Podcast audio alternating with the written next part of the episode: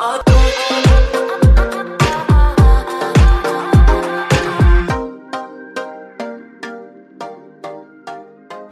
you so much for being here today. It's going to be a wonderful day in the house of the Lord, and I'm looking forward to studying God's Word today. Is anybody ready to study God's Word today?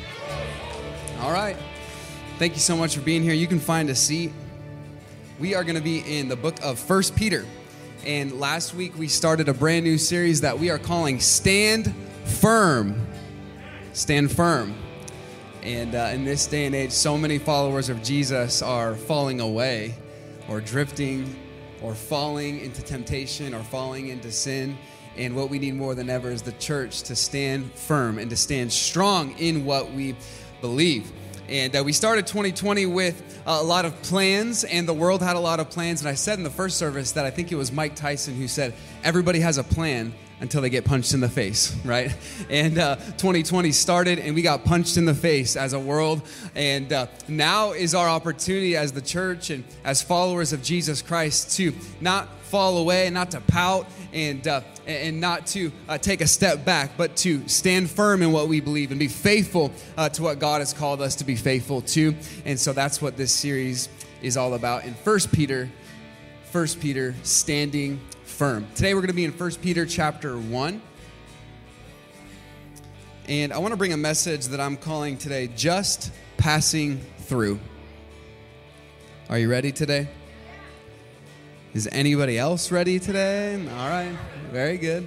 Just got to make sure you're awake. We got a beautiful building, but it's not for sleeping. Got be- some great chairs, but we've got to lean in today. And uh, I'm looking forward to preaching 1 Peter chapter 1. Verse number 13. If you're there, would you say amen? The Bible says this Wherefore, gird up the loins of your mind and be sober and hope to the end for the grace that is to be brought unto you at the revelation of Jesus Christ. Verse 14.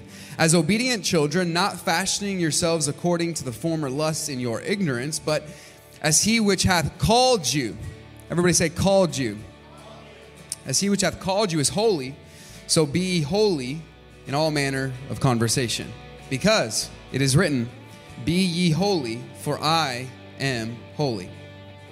And if ye call on the Father, who without respect of persons judgeth according to every man's work, pass the time, pass the time of your sojourning here in fear.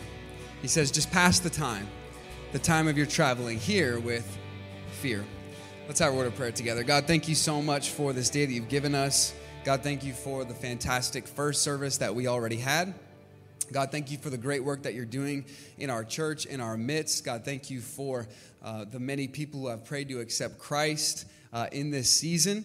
And uh, God, I pray that we can have a holy and serious uh, focus as we look to your word today. God, I know that uh, there are people in this room that come from all different backgrounds. Some people who have grown up in church their whole lives, some people that are brand new to church. And God, I pray that all of us today would be able to recognize what it is you would want us to hear, what it is you would want us to apply to our lives.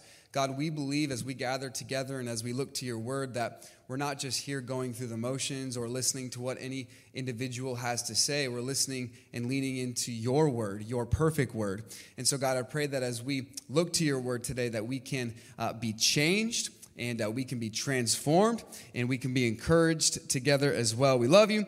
In Jesus' name. And everybody said, how many of you get stressed when you travel? Can I see your hands? You get stressed when you travel? How many of you don't get stressed, but you love to travel. Anybody like that? And uh, my father in law, he travels a lot for his business, and uh, he gets stressed when he travels. And uh, sometimes we like to joke with him. We'll call him Travel Jeff uh, because whenever he gets into that mode, uh, he's just kind of intense and, and uh, he's not in, in a, a laughing mood, and he just wants to get to where he's going. And I can kind of relate to that. And uh, whenever I travel with my kids and with my family, I want to make sure that we're on time. And, and uh, so it's not the time for bathroom breaks and not the time to get snacks. We got to make it to our gate to make sure we're on time. And, and, uh, and then we'll have time for those other things. But, you know, traveling can be stressful, but really it depends on sometimes who you travel with right? If you travel with uh, someone that uh, really knows the ropes, they know what they're doing, it can make traveling a little bit easier.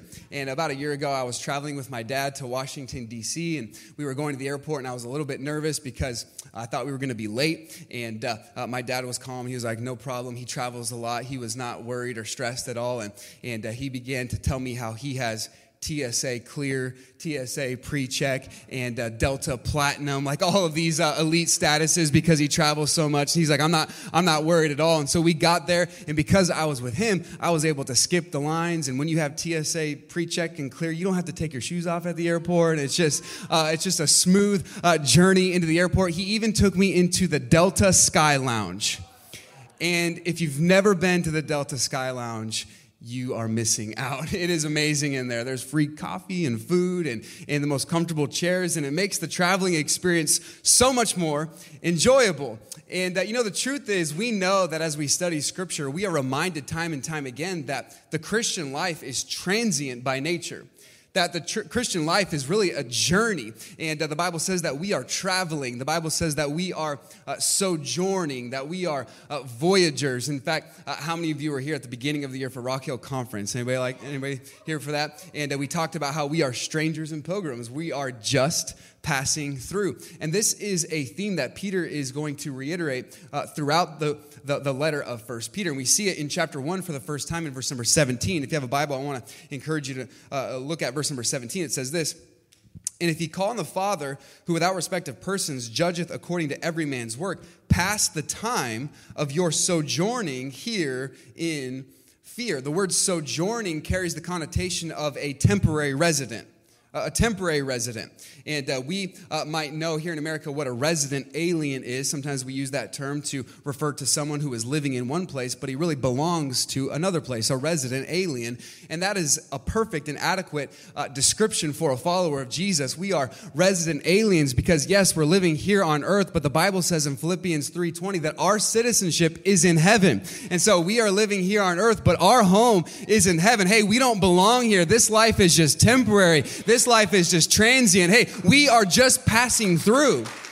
And this is something that we need to understand and recognize because so many people carry so much stress and there's so much struggle because we haven't yet learned to think like a traveler.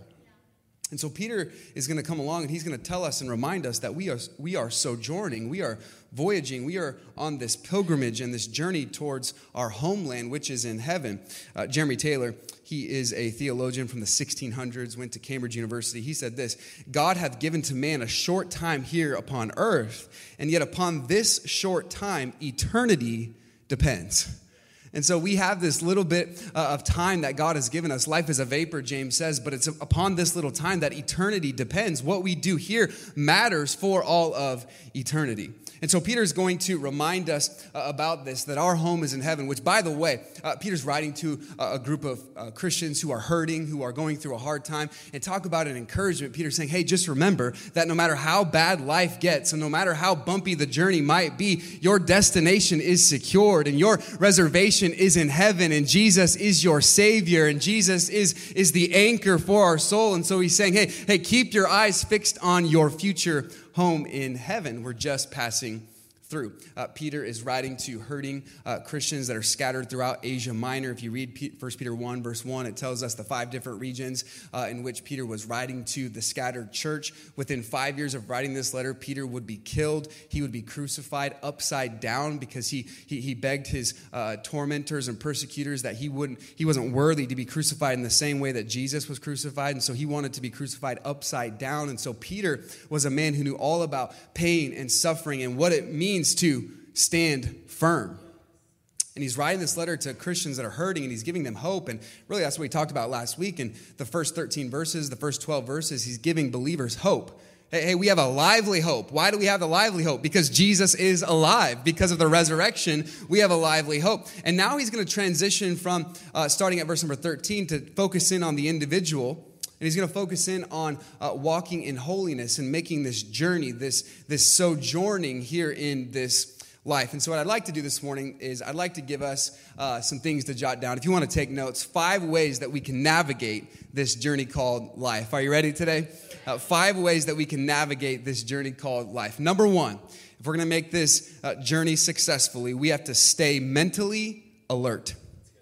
Stay mentally alert. Now, uh, one of the most common tactics of the devil is to uh, try to wear us down mentally. So often the battle is not out there, the battle is in here. And I was reading recently about uh, how lawyers will use different tactics in a court of law. Different attorneys will use different attack, uh, tactics to uh, try to sway and convince the jury. And uh, sometimes they'll use theatrics. Sometimes they'll do something really dramatic and bring in a witness and they'll play a video and something to kind of get everybody's attention and something theatrical. But the attorney said that sometimes the most effective strategy is not theatrics, but actually tedium. To, to read long, boring court documents and to uh, just go over facts and details and details and details for the purpose of wearing the jury out. And so they said sometimes the most successful way that we can convince a jury of something is not by doing something theatrical, but actually through the tedium. And I thought about that and I thought the devil works the exact same way. Sometimes it's not the big theatrical moments that will trip us up. Sometimes it's just the tedium. It's the day to day to day where the devil just wants to attack our mind and attack our mind and scrolling and scrolling and scrolling on social media and it begins to wear us down. And so Peter comes along and he says, Hey, we have to stay mentally alert. We have to guard our minds. Now, notice how he says it in verse 13. He, he gives us some specifics in verse 13. He says this uh, Wherefore, gird up the loins Uh, of your mind. You have a Bible this morning. Can you guys see this, what, what, we're looking at? Verse number 13. If you don't have a Bible, maybe share with somebody with you. We're going to be looking to these verses often, so I want you to be able to, to, to see these verses. Verse 13, he says, Wherefore, gird up the loins of your mind. Now, that's an interesting phrase right? It's kind of an odd phrase. Gird up the gird up the gird up your loins. What does that mean? You know, uh, but we have to remember that this was written to a first century audience, and they did not dress how we dress, right? Uh, they wouldn't wear uh, the men wouldn't wear jeans. They wouldn't wear skinny jeans or or dad jeans or parachute pants or um, uh, they wouldn't wear those things, right? They wouldn't wear uh, jorts. Does anybody have a pair of jorts in here? All right, only Daniel, and he's proud of it. And uh, that is something quite embarrassing to wear to wear jorts, right?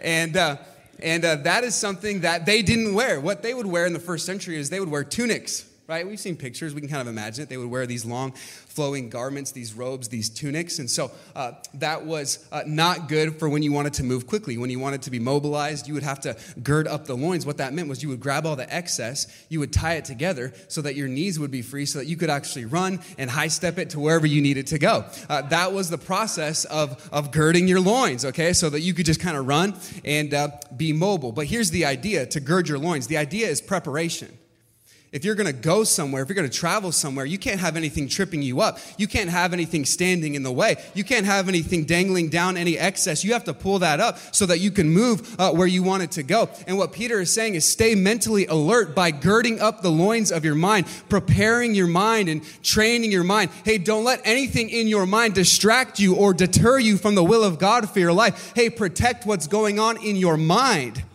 Philippians 2 says, Let this mind be in you, which was also in Christ Jesus. And so Peter says, hey, if we're going to stand firm, if we're going to recognize that life we're just passing through, we have to stay mentally alert. And so he says, gird up the loins of your mind. Now, we know that this is a very real battle and struggle in our world today. We know that uh, uh, people struggle with this on a daily basis. I mean, you can read the statistics. One in every five, um, uh, one in every five American adults have a diagnosable mental health condition.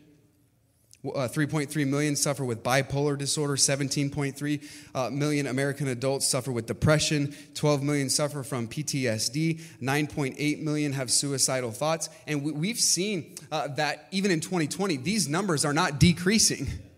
These numbers are on the rise. And I was looking at some of the CDC numbers recently, just kind of uh, perusing out of curiosity, uh, just kind of some of the uh, COVID numbers and different things. And one of the main things on the CDC website, there's a tab that says, Be kind to your mind. And then there's some tips on how to kind of uh, alleviate the stress of thinking about uh, anxiety. Why? Because so many people are consumed with fear in this year. So many people are, are scared of what's going to happen. And so, as a result of that, there is an attack on the mind. And so, even the CDC and even uh, government officials are like, man, people are really stressed out about this. What are we going to do? And I'm here today to tell somebody that the Bible tells us what to do. I'm here to tell somebody today that the Word of God can give us a peace and a peace that passes all understanding, that transcends human thinking. So, hey, we don't have to live in fear. Why? We can live in hope because Jesus is alive. Our future is secure, so we can stand firm. We have to stay mentally alert. Now, now, what does he say? He says, Wherefore, gird up the loins of your mind. Hey, don't let anything distract you. By the way, if you're not going to let anything distract your mind, that might mean you have to change up your playlist on the way to work on Monday morning. If you're going to make sure nothing distracts you and you're going to gird up the loins of your mind, you might have to change up your Netflix queue that you watch on a weekly basis. You might have to change up the amount of news content that you consume on social media. Hey, all of these things are warring at our mind.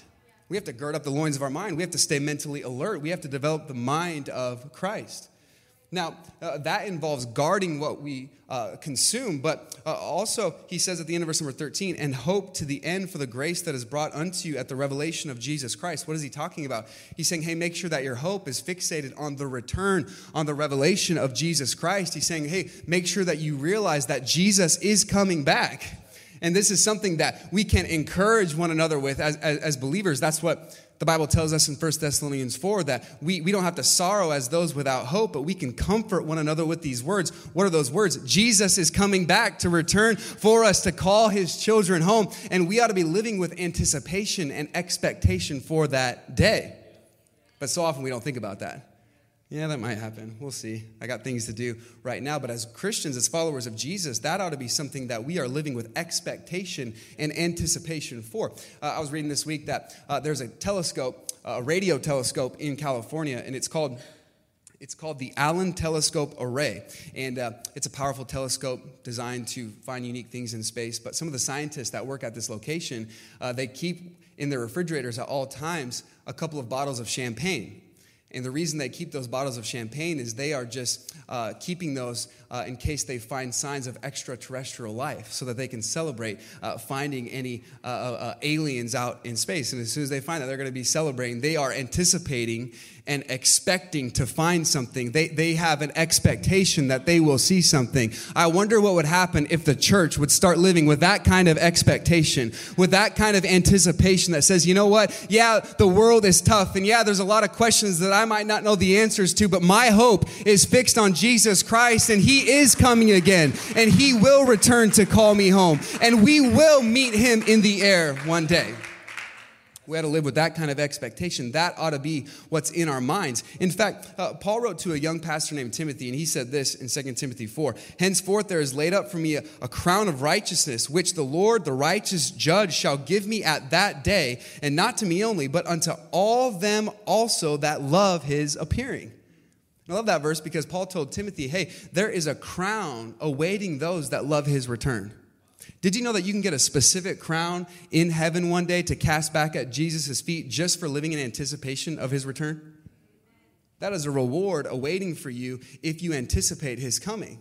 We had to live with that kind of expectation. That ought to consume our minds. That ought to be what is in our minds because, by the way, whatever consumes your mind controls your life.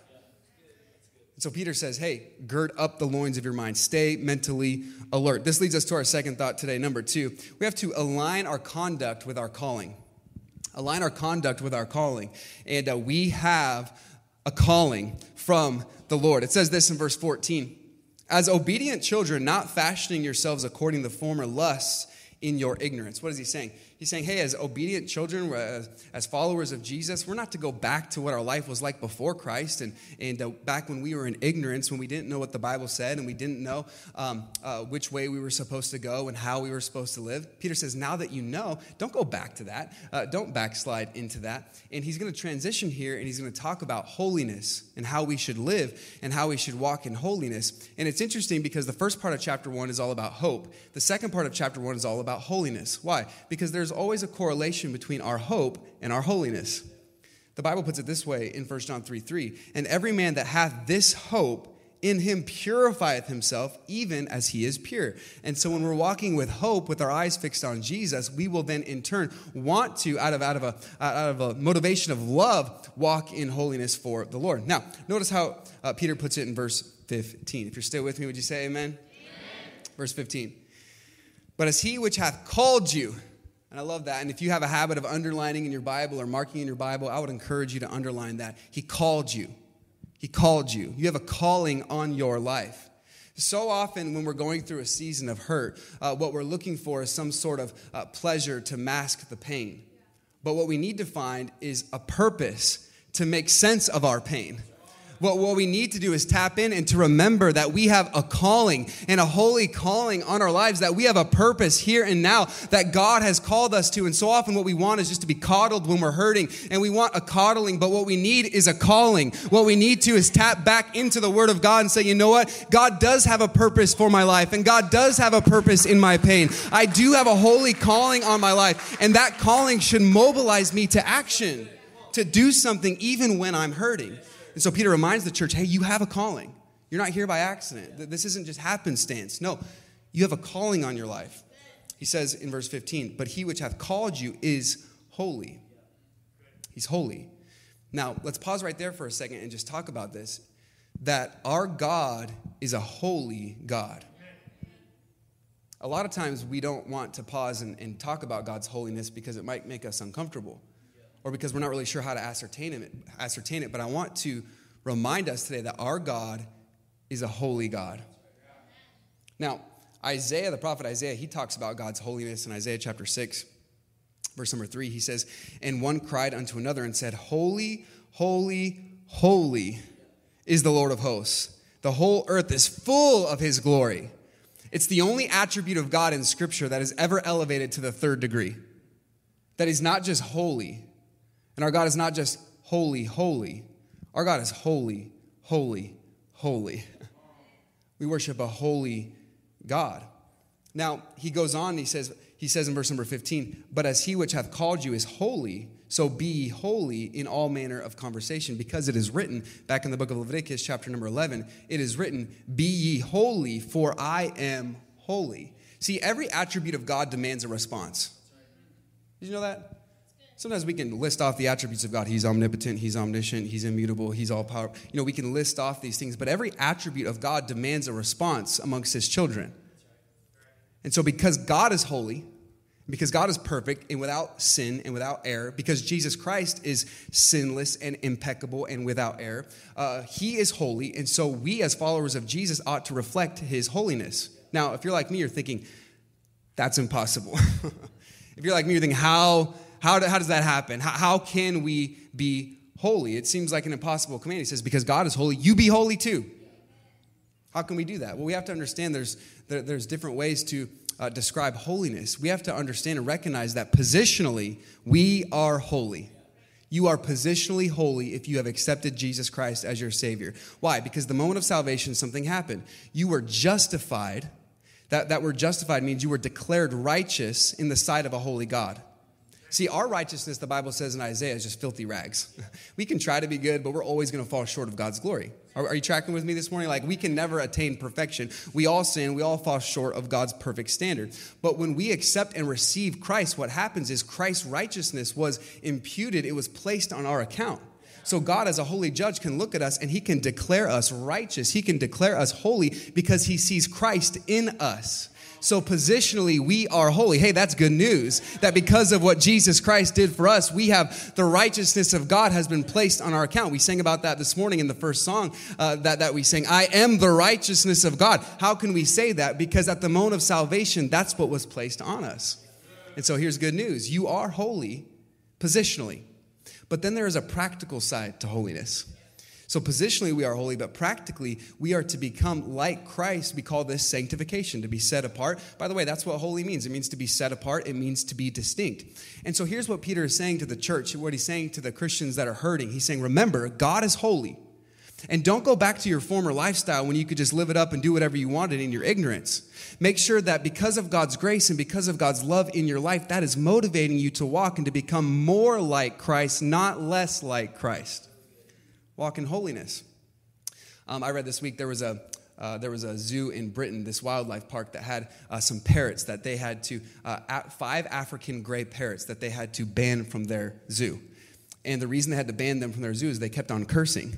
And uh, uh, the person that was kind of taking care of the birds, he was interviewing the person. He said, he said, you know, it's not uncommon for a parrot every once in a while to say a curse word, and sometimes people will chuckle. But he said, we got these five birds together, and they just started wearing off on one each other, and uh, they just started cussing. And every time someone walked by, they would just cuss out the people that were walking by.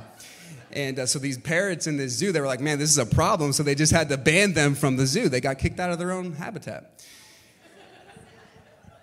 But you know, the truth is, nearness is likeness. And the call as a follower of Jesus to holiness is to be distinct. It is to be different. Romans 12, 1 says, don't, don't, don't pattern yourself, don't conform to the patterns of this world. Okay, that, that, now that doesn't mean that we can't enjoy God's creation and we can't uh, enjoy what God has entrusted to us. The Bible says that He's given us all things richly to enjoy. But what He says is don't pattern your lifestyle, your uh, philosophy, your values after the worldly philosophy and values. And what we've seen is a dangerous drift with the church where the church is now valuing what the world values and not valuing what the Word of God values. And so we have to make sure that our philosophies, the way that we think, and the things that we really care about are not the things that are worldly, but that the things that are eternal and scriptural. That's what it means to be set apart, to align our calling with our conduct. Are you tracking with me this morning? Align your conduct with your calling Andrew Murray, he was talking about the holiness of God, and he said this There is not a word so exclusively scriptural, so distinctly divine as the word holy in its revelation and its meaning as a consequence of this, uh, of this, its divine origin. It is a word of inexhaustible significance. He says, Hey, we can't miss how important the holiness of God is. C.S. Lewis, he said this We are in a time in history when minimum decency passes for heroic virtue and utter corruption for forgivable imperfection. Doesn't that, that adequately describe the day in which we're living? That minimum decency, just the bare minimum, is now heroic virtue and absolute utter corruption and filth. I mean, just think about the top songs on the playlist today on the Billboard 100. Just think about those lyrics for a second. And he says, the utter corruption for forgivable imperfection. No, it's not that big of a deal. Hey, the church is called to be a pure bride of Christ. The church is called to be holy. And it's not out of guilt, like, oh, I have to do this. No, because of what Jesus did for us, we get to walk in holiness and we get to pursue Him and become more like Christ. We have to align our calling with our conduct. Uh, this leads us to our third thought today. Number three, we have to make this journey with reverence. Are you with me today? Make this journey with reverence. Notice what it says in verse 17. And if you call on the Father who without respect of persons judgeth according to every man's work. And so we see here that God is referred to as Father, but God is also referred to as Judge. So which is he? Is he Father or is he Judge? The answer is yes.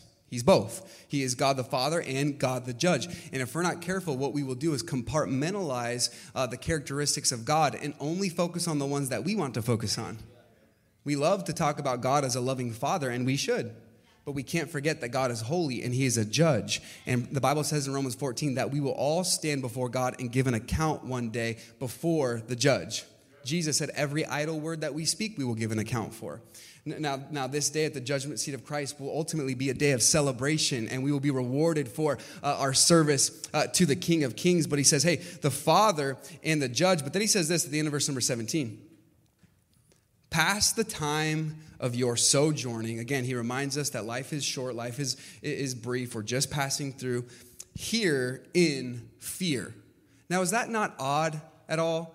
Because he's been telling us throughout this chapter to have hope Hope. We can have hope. We don't have to live in fear. We can have hope. Hope. But then in verse 17, he says, But we have to pass the time as we're just passing through in fear. And so, why does he say that? Why does he say, hey, we can have hope? But then also, he says, make sure that you're passing the time uh, in fear. Well, he's talking about here a reverential fear. He's not talking about being scared. He's talking about having a holy reverence and the fear of God put in us. See, the Bible tells us that God is described as a consuming fire, that our God is a, is a consuming fire. And if you've ever thought about a fire, a fire is both inviting and yet terrifying at the same time. right? Like if you're by a fire, uh, that can provide warmth and it can provide light. And so that's inviting. You want to get close to the fire, right? It's inviting. But a fire out of control, we've seen, can do great damage and it can be terrifying. Right? And our God is a consuming fire. And so, and so God is both inviting and terrifying because he is a righteous judge. And we ought to have a holy fear and a holy reverence for our God. Yes, we can approach God boldly, but that does not mean we approach God brazenly. Yes, we can approach God uh, uh, freely, but we can't approach Him flippantly. He, he's a holy God, and we have to pass the time here in our sojourning in fear and holy reverence for God. And so, this is what uh, Peter is saying. He's saying, hey, make this journey with reverence and, and align your conduct with your calling. Here's number four. Number four is this recognize your value. Amen. Recognize your value. Can I just pause for a second and say that you are valuable in the eyes of God? I was reading again this week where uh, this uh, Israeli uh, jewelry maker was uh, tasked with making a mask for the coronavirus for a wealthy Chinese businessman that's living in America, and he made the world's most expensive mask. I think we have a picture of it. It's worth 1.5 million dollars. Uh, just all the all the diamonds on this mask. How many of you are like, yeah, I could rock that mask. I, I could wear that. All right and it's extremely valuable. So often, our sense of value is skewed in the eyes of the world, and we forget how valuable we are in the eyes of God. And Peter is going to remind us again of our redemption and just how valuable we are in the sight of God. And there's great encouragement in these verses that we're about to read. Notice what it says in verse number 18. For as much as ye know that these were not. Uh, for as much as you know that ye were not redeemed, I want to encourage you to underline that word redeemed, with corruptible things as silver and gold from your vain conversation received by the tradition from your fathers. He's talking here about redemption. Everybody say redemption. Now, to us, redemption is a beautiful theological term. The word redemption means to be bought back, to be purchased back. But to the first century reader, there would have been very practical implications for redemption. Redemption was a precious word in the first century. And the reason redemption was a pre- precious word in the first century is because we have to remember that there were perhaps more than 60 million slaves in Rome during the first century. And the only way that a slave could be made free is if he paid the price of redemption, or if someone paid the redemption price. And if someone paid that price, he was considered to be redeemed. That's what redemption meant in the first century. First century. And so, what Peter is using is he's using that word to relate to us our salvation. That Christ came and he redeemed us out of the curse of the law, that he redeemed us and purchased us back from the slave market of sin. He redeemed us. And what was the cost of that redemption? Like, what was the price tag on us? That, that he had to pay in order to set us free. Well, notice what Peter says now in verse 19. Here's the price tag. Are you ready? But with the precious blood of Christ, as a lamb without blemish and without spot. See, the price tag for our salvation and for our redemption was the precious blood of Jesus Christ. God loved us so much that he sent his only begotten son and he paid the price that we could not pay so that we could have a home in heaven in a real relationship with God. And so the next time the devil tries to get you to doubt your worth, the next time the devil tries to tell you that you are insignificant or that your life is meaningless, you just remind him of the precious blood of Jesus Christ that was spilled and that was shed on your behalf. That's how much Jesus loves you. And that's how much Jesus cares about you. Peter says, I know that you're hurting, but recognize your value. You were purchased, you were redeemed, bought back by the precious blood of Jesus Christ. And then he says this in verse number 20 who verily was foreordained before the foundation of the world, but it was manifest. It was made known. The word became flesh. It was manifest. Uh, it was manifest to us uh, in verse number lost my spot. Verse number 19, it was manifest, verse 20, in these last times for you. And what he was saying was foreordained. He was saying that this, this was the plan before the foundation of the world. Sometimes we might think, oh, well, you know, God created the heavens and the world and, and, the earth, and then there was sin, and then there was some mistakes. And so God was like, man, things are out of control. I'm going to send my son to fix things. No, this was the plan before the foundation of the world. This wasn't an afterthought. It wasn't like, oh, things are bad, so now I'm gonna now I'm gonna fix this. No, God is sovereign. He's in control. He is the Alpha and the Omega. He transcends time. He is always in control. He is always in the know. And so Peter says, hey, this was always the plan. Redemption was always the plan. Redemption was always the plan. Verse number 21. Who by him do you believe in God that raised him up from the dead? And Peter is constantly bringing us back to the resurrection and gave him glory that your faith and hope might be in God. So he says, recognize your value. This leads us to our fifth and final thought today. Do you have, do you have the mental capacity for one more today? Do you have the energy for one more? Number five is this love while you can.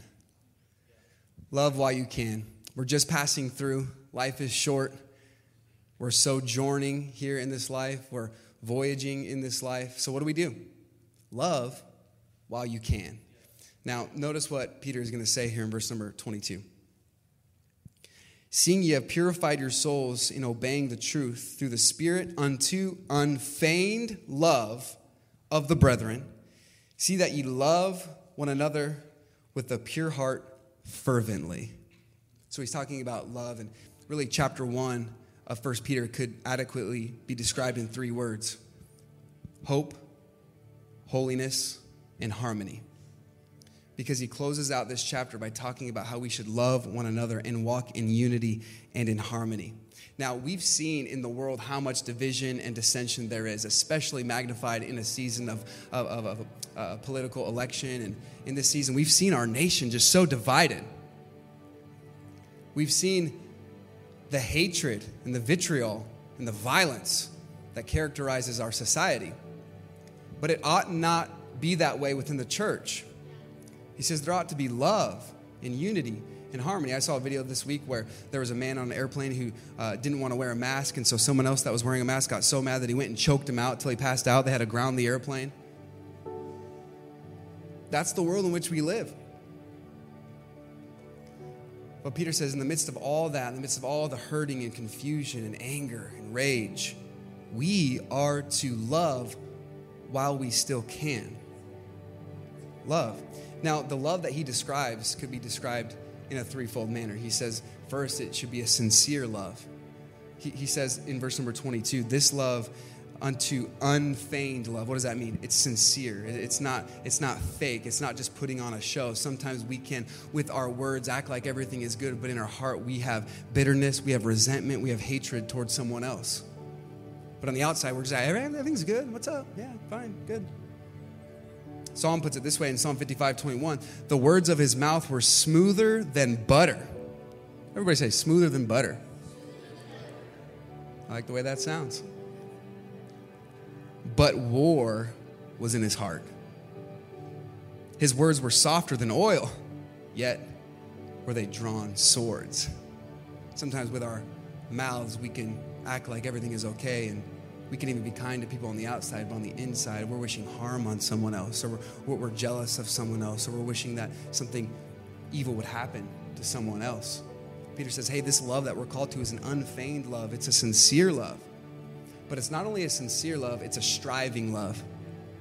Because he says in verse number 22 that it's a fervent love. The word fervent in the Greek literally means striving. It's actually an athletic term. It's when an athlete would train uh, to go to the Olympics and he would, he would be striving, he'd be working hard. That's how we are to love. It's to be a striving love where there's effort, where uh, we are intentional in the way in which we love people. And it's interesting because in 20, verse 22, if you notice, he tells us to love twice. Did you see that? He says, We've been called unto an unfeigned love. And then he goes on and he says, So then love. Why does he tell us to love twice? Well, it's interesting because the first word love is the Greek word phileo, Philadelphia. It's a, it's a brotherly love, it's an easy love, it's a camaraderie love. He says that's how, that's how we should love our brothers and sisters in Christ. It should come easy. But the second word for love in verse number 22 is the Greek word agape. It's a sacrificial love. It's a Christ like love, it's a deep rooted love. And he's saying, yeah, phileo love, that comes easy. But agape love comes with great effort. Hey, we are to love our neighbor as ourselves. We are to love God and love our neighbor, and it's not going to be easy. Yes, there's going to be those hard to love people that we are still called to love. There's going to be difficult people that we're still called to love. And we're called to an agape, a sacrificial, real love. And sometimes we can think that's that's just not possible. If you knew my situation, you would, you would recognize and realize that I can never love that person after what they did to me. And I could never really uh, have that kind of deep rooted love and that, that sincere love that God has called me to. I just don't think that that's possible. And I would say the Bible tells us that it is possible, but not in our own strength because our flesh is going to fail. But the Bible says this beautiful verse in Romans 5 5, the Apostle Paul says, And hope maketh not ashamed because the love of God is shed abroad in our hearts by the Holy Ghost, which is given unto us. Hey, the love of God has been shed abroad and has been placed in our hearts. And so, hey, you say, I don't have enough love in my love tank to give to someone else. Well, guess what? God filled up your love tank. He put the love of His own Son in your life so that the love of God could come to us, and then the love of God should go through us. God's given us the love that we need to love our neighbor and to promote peace and harmony. 1 John 4 7 says, Beloved, let us love one another, for love is of God. And everyone that loveth is born of God and knoweth God. See, we love because he first loved us. We forgive because Christ forgave. We sacrifice because Christ sacrificed. We can be patient because Christ was patient and is patient with us. We can be kind because Christ is kind. We're to emulate his love. John 17, 21, Jesus is praying and he says this that they all may be one. Everybody say one. He's talking about you, he's talking about me. In this prayer in John 17, it's a beautiful prayer. Jesus is praying to God the Father, and you know who he's praying for? Us. He's praying for those that will come and accept Christ and those that will be followers of, of the one true God. He's praying for us. And here's his prayer request for us that we will be one, that we would be united. Did you know that that was on Jesus' heart just hours before he would be crucified? What was he thinking about? He was thinking about you and me and the church, that we would be one, that we would be united. Why was that so heavy on his mind? And why was that his prayer request that day? Well, he goes on, he says, As thou, Father, art in me, and I in thee, that they also may be one in us, that the world may believe that thou hast sent me. Why did Jesus pray that we would be one and that we would love and walk in unity? Because the world is watching. And when we love our neighbor and when we love each other with a Christ like love, that is going to make an impact on those that are viewing and those that are watching. They are going to observe and see there's something different about them. There's something different about those people that go to Rock Hill Church. They're showing kindness and love. And it's going to be used as a tool to bring more people to Christ. It's going to be an apologetic to bring people to the gospel. Love while you can, because notice what it says in verse 23. He closes this chapter out. I'm going to close my message out by reading a couple of verses that Peter closes with. He says in verse 23 being born again. Aren't you thankful for our spiritual birth? That we were born once into this world, but when we accepted Christ, we were born again. We were given new life. We're welcomed into the family of God. Being born again, not of corruptible seed but of incorruptible. Incorruptible. By the word of God, which liveth and abideth forever. So he's saying we've been born again, not of corruptible seed, but of incorruptible seed. By the word of God, the word of God will last forever. And then it says this in verse 24 For all flesh is as grass. All people are just temporary. All people is as grass, and the glory of man as the flower of the grass. The grass withereth, and the flower thereof falleth away. What is he saying? Love while you can.